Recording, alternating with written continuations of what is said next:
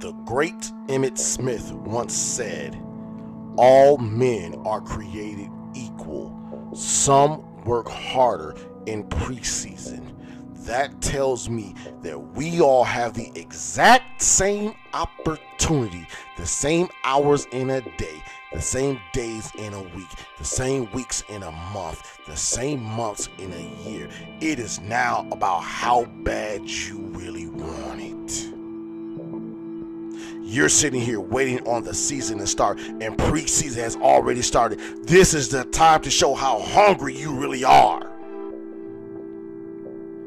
But while you sit there and wait, somebody out there is getting better. They're getting faster. They're getting stronger. They're getting wiser. They're getting hungrier. They're out on the hunt while you sit there and do absolutely nothing but daydream. How bad do you really want it? If you want it, you better go get it.